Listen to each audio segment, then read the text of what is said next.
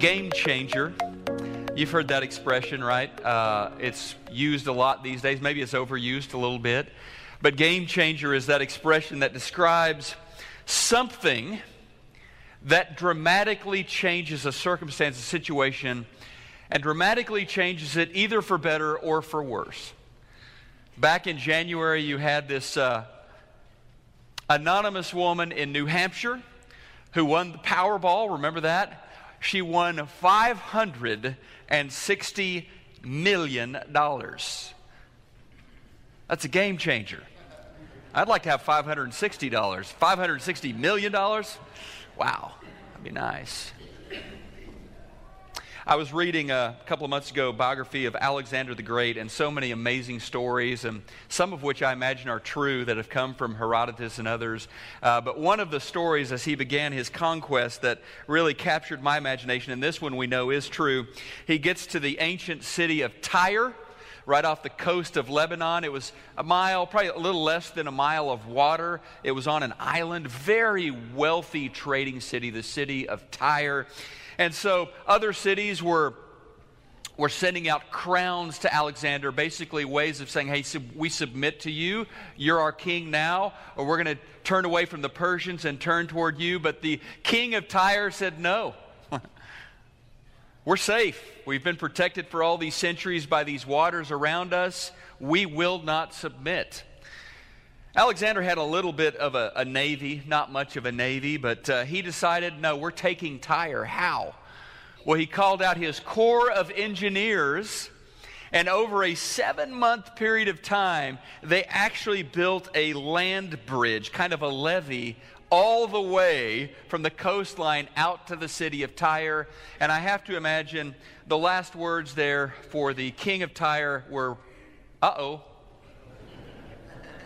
Actually, I think Alexander the Great spared him, so game changer, though. This time of year, I have to think about the Final Four. I have to think about college basketball, where that expression kind of comes from that world of sports. Game changer. Imagine that your team has this superstar player, and as the tournament goes on, he is throwing down massive dunks and getting key steals, and he's the one that's hitting those dagger in the heart shots at the ends of, of the game to kind of advance your team through the tournament. He is making everything work. And then you get to the final four, the beginning of the game, breaks his ankle. That would be devastating, right? For the team, devastating for the fan base. That would be truly a, a game changing moment.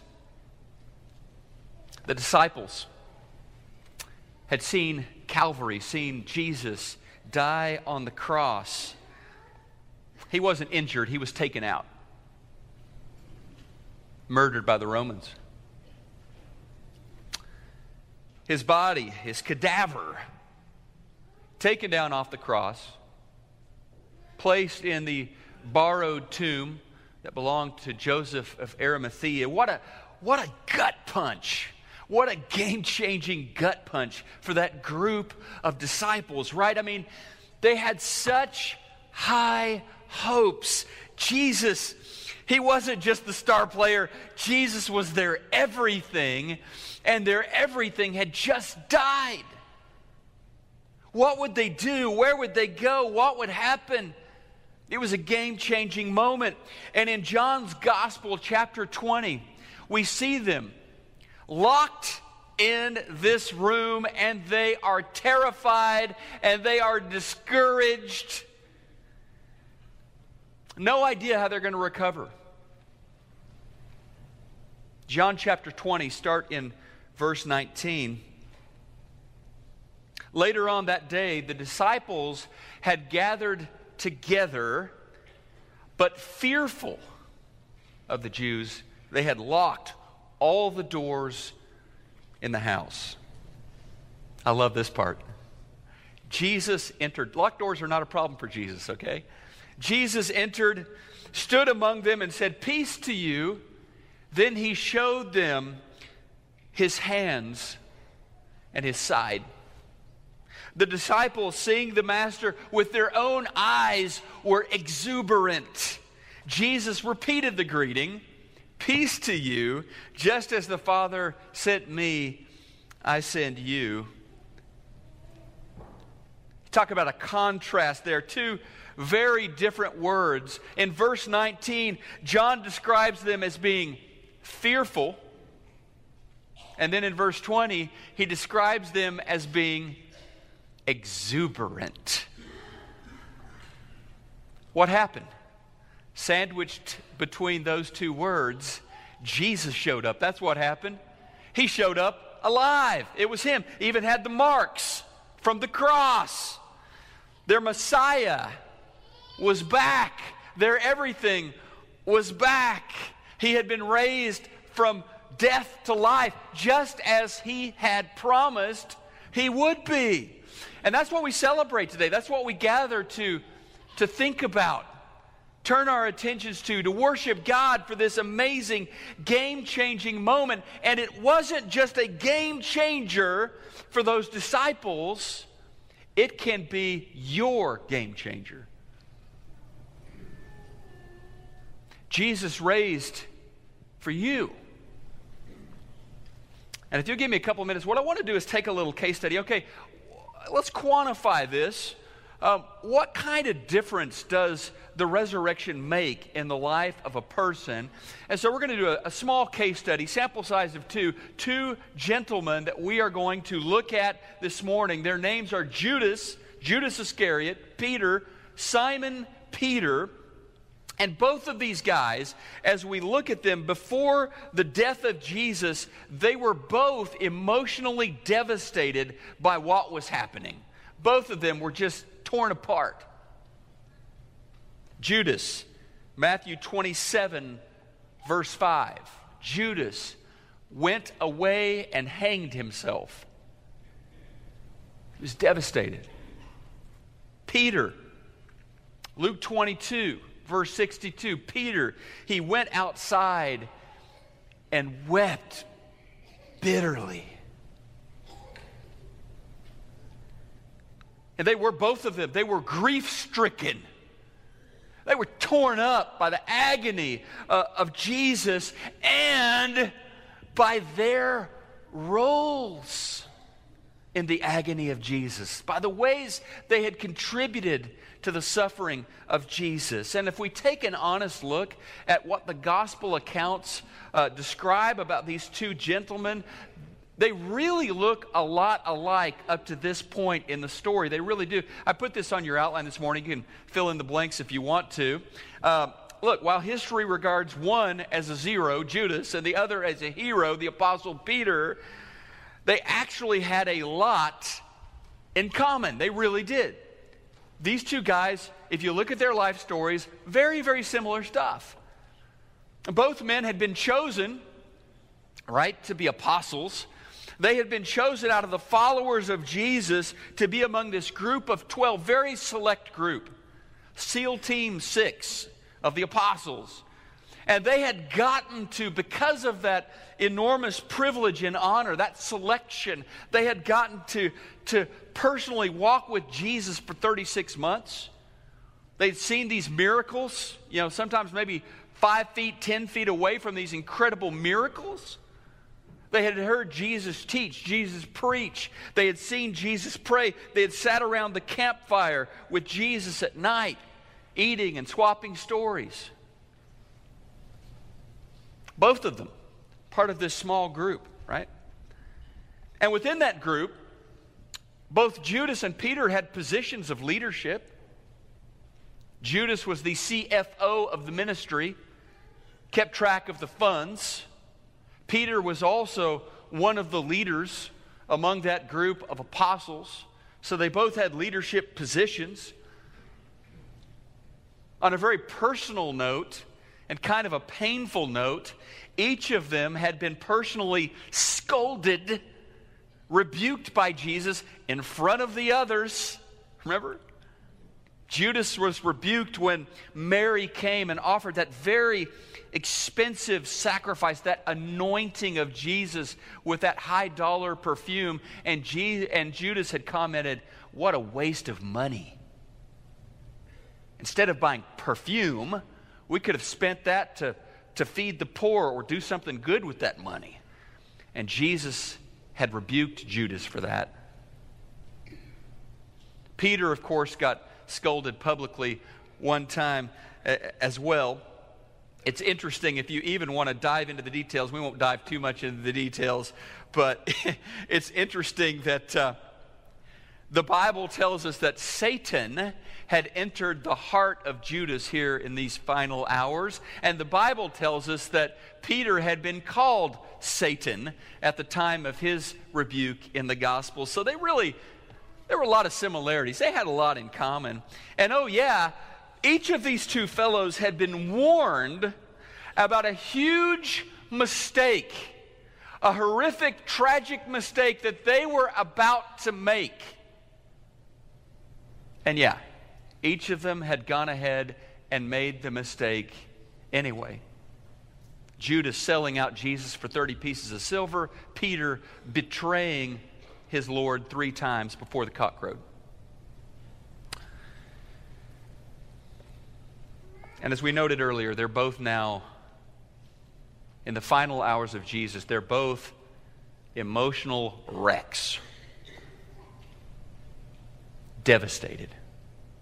They had a lot in common on these parallel paths until the game changer, until the resurrection of Jesus, which unfortunately Judas wasn't around for the resurrection. He quit on life. He quit on the Lord. He took his life and locked in his failure. Peter hadn't. And that made the difference in the case study between these two men. Write this on your outline. The game changer was that Peter lived to see and experience the resurrection of Jesus. That made the difference. So Peter was there in that locked room full of fearful disciples. And then Jesus showed up very much alive, and that fact changed everything for Peter and those other disciples. Weeks later, Peter is the one that's going to get up in front of multitudes of people in a public square in Jerusalem and proclaim the death, burial, and resurrection of Jesus. And check this out thousands of people gave their lives to Christ. Thousands of people were touched by the message that he proclaimed. Now, full disclosure here, just want to be totally honest. Peter did not suddenly, post resurrection, Peter did not become Mr. Perfect, all right? It's not like Peter never made any mistakes for the rest of his life, but the game changing reality of the empty tomb had altered the way he lived and what he experienced is what each one of us can and should experience through the power of the resurrection, the power of Easter. And so, just quick ideas here, nothing that you haven't heard before, but I just want to remind you of some of the basic truths that Easter proclaims to be true about us. The first one is about our pardon, or rather about our power that my struggles today, and you may have showed up this morning with a lot of struggles, but your struggles today can turn into tomorrow's triumph. I mean, think about the story. As Christians, we look at the moment of, of greatest defeat, of shame, of humiliation. Jesus on the cross, the Son of God, murdered, lifeless we look at that moment and we see how God transformed that moment into this triumph that millions, probably billions of people today around the world are celebrating. We believe in a God who can take the ugliest situation and he can make it something incredibly beautiful and powerful. That's the God we serve. That's the story of Easter. And, and let me be clear about this. Jesus' resurrection, it's not just a one off, it's not just an isolated thing. Well, yay for Jesus. This is our story. The Apostle Paul in Romans chapter 8, verse 11 says this He says, The Spirit of God who raised Jesus from the dead lives where? Yeah. The Spirit of God who raised Jesus from the dead lives in you. Lives in you. The resurrection power of Christ lives in you, and that, my friends, that's a game changer. That's a game changer. But what about our failures? Now, what about the sins that we still struggle with? What about our, our selfishness? What about the ways that we at times maybe betray Jesus a little bit like Peter betrayed Jesus? Maybe not quite that bad. Maybe it is that bad. What about all that stuff? Well, because of the gospel story, this is that second bullet point there, we have pardon. Pardon. My sins have been forgiven. I know it. And Jesus put this communion service, this Lord's Supper, right in the middle of what we do when we gather so that we would not forget that our sins have been washed away. That we would remember that we are held guiltless before God because Jesus took our sins on his back and he paid the price that we owed. There is forgiveness in the name of Jesus. Now, if you want some really, really good news today, here it is from John, 1 John chapter 2, verse 12. John writes this Your sins have been forgiven on account of his name. Read this one with me. Your sins have been forgiven on account of his name. That's good. Thank you, Jesus. My, my sins are not held against me. Because of you, Jesus, my sins are gone. And so Peter felt the freedom of forgiveness. The thief on the cross felt the freedom of forgiveness. And in Christ, that's where we live. We live in this space of freedom, of grace, of confidence. And because of the resurrection, third bullet point there, we have incredible potential. We don't just have power, we don't just have pardon, we have potential in Christ. Uh, my God hasn't given up on me. Peter found that out. He thought probably, well, Jesus must have given up on me, betrayed him three times, let him down. No, Jesus, Jesus said, You're good. You're good. I love you, Peter. I've still got work for you to do. Go feed my sheep, Peter. We know this to be true. We know that God's got big plans for us. Peter went from being a, a letdown to a leader, went from being a betrayer to a believer. And because of the resurrected Jesus, Peter experienced the gift of a second chance. And let me tell you something this morning. If you're here, maybe, you're, maybe you don't usually go to church. We're glad that you're here with us. And I want to tell you something God hasn't given up on you, God has not given up on you. And you're at a church that hasn't given up on you either. And you may, wait, wait, Gort, you, you have no idea what I've done in my life. You don't know my story. You don't know what a mess I've made of myself. I would just say to you, you, you don't know us very well either if you're visiting here. There, this room is full of stories of people who had really messed up. And because of our faith in the game changing resurrection of Jesus, those stories have been forever altered. People at this church have broken free from addictions because of the power of Christ. People have had their families that were just a mess, just virtually destroyed. They've seen God do something new and beautiful there. We have people at this church who've served prison time. Through the power of the resurrection, their lives are different. We have people at this church who'd lost hope, tried to take their own lives. But through the power of the resurrection, just say that we don't give up on people because God didn't give up on us. And so you're at a place where you can grow and change And you can hope. You can believe because you're around people who have seen the power of the resurrection at life, at work in our own lives, in our own stories. So let me just say that again. God has not given up on you. Amen? God hadn't given up on Peter. And God hadn't given up on you. Now, Peter may have thought it was all over. I betrayed Jesus. Jesus was crucified. His cadaver was taken down from the cross, put in a tomb. A, a stone rolled in front of the entrance. He's gone. But then he walks into the room. Jesus, resurrected, alive. And he saw that not only, Peter saw that not only was his story not over, his story was really just beginning because it is truly a game changing situation. And finally, because of the resurrection, we have promise. We have promise. Talk about a game changer. Peter goes or, or Jesus rather, goes from death to life. Jesus kind of pulls back the curtain, and we see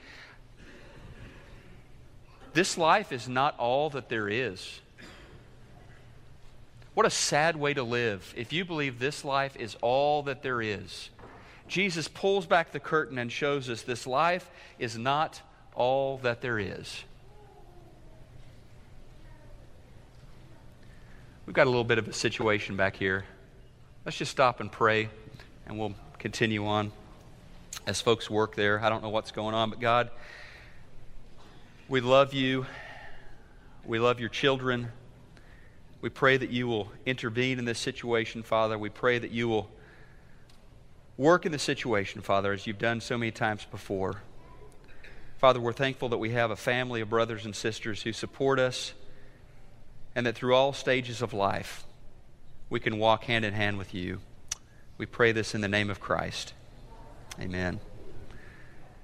So let's talk about that promise for a second as we close out our time this morning. I mean, think about it. At the center of our faith is a tomb that is empty. There's nobody there. What other faith in whatever world religion has something like that, right? where the center of our faith is an empty tomb. That, that pretty much says it all.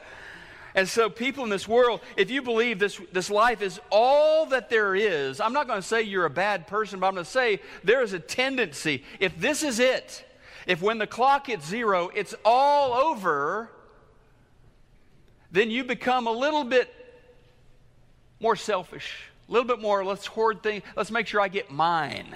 Let's sure, make sure I grab as much as I can for me and my family during my short life here. And sometimes people will even use people to get what they want, step on people to get what they want. But the resurrection proclaims loudly, echoes throughout the ages this life is not all there is. This life here and now is scarcely the beginning. And so we are set free to be a different sort of people. We don't have it all together, but it helps us, doesn't it? It helps us love our neighbors when maybe our neighbors are a little bit difficult to love. It inspires us to, to use our vacation time or our money to, to go on mission works where we go to Ghana or we go to Guatemala or we go help with hurricane relief down in Houston. Why do we do that? We do it because the resurrection has, has gotten a hold of us. Anything really, anything good that we do, it's not us.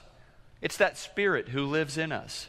It's that resurrection at work in our lives. And so back to our text in John chapter 20, the disciples were fearful, they were discouraged, then all of a sudden they're exuberant. The difference is the resurrection. And check this out, I think this is so interesting. In that chapter, right there in verse 29, you are part of the story. Jesus brings us into the story. Listen very closely to what Jesus says as he interrupts their little meeting in that locked room. He says in verse 29 Have you believed because you have seen me? Blessed are those who have not seen and yet have believed. Blessed are you. Blessed are those who have not seen and have believed. Let's read that together. Have you believed because you have seen me?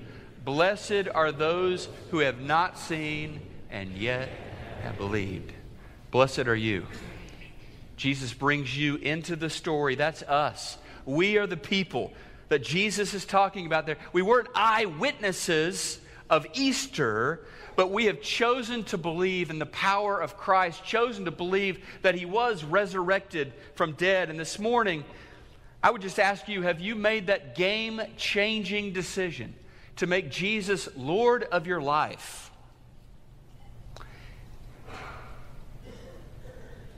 Star player breaks his ankle. You know, athletes can come back from a broken ankle. Someone goes bankrupt. People come back from bankruptcy all the time. Somebody gets a diagnosis of cancer. People can beat cancer. This one was different. People just don't come back from being clinically dead. I mean, it's three days, right? They don't come back alive after three days of being dead. This one did. This is unlike any game changer in the history of the world. Jesus came back from death. And now he says, I'm the resurrection, I'm the life. He invites you to trust in Him this morning. Maybe you need to be baptized into Christ, covered up in the death, burial, and resurrection of Jesus. Maybe you just need prayers. However, you need to respond to the story of Easter. Do that as we stand together and we worship.